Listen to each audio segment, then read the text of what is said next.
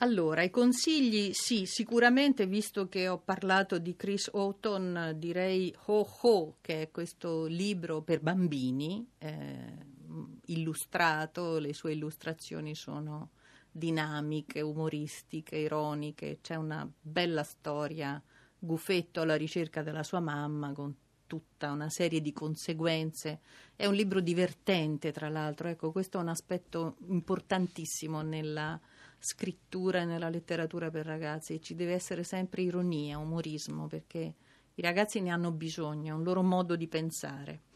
Poi un libro mh, recentissimo che si intitola Adesso scappa, graphic novel della, scritta da Pat, Patrizia Rinaldi e illustrata da Marta Barone.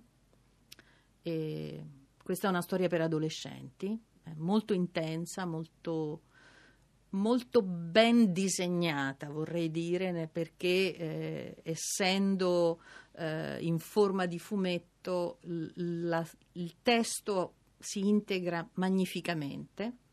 E poi da ultimo un libro che si intitola Il cammino dei diritti, edizioni Fatatrack, di, sono poesie di Ianna Carioli con le illustrazioni di Andrea Rivola e mh, qui si parla dei diritti diritti ma legati alle storie, quindi c'è la storia di Malala, Rosa Parks.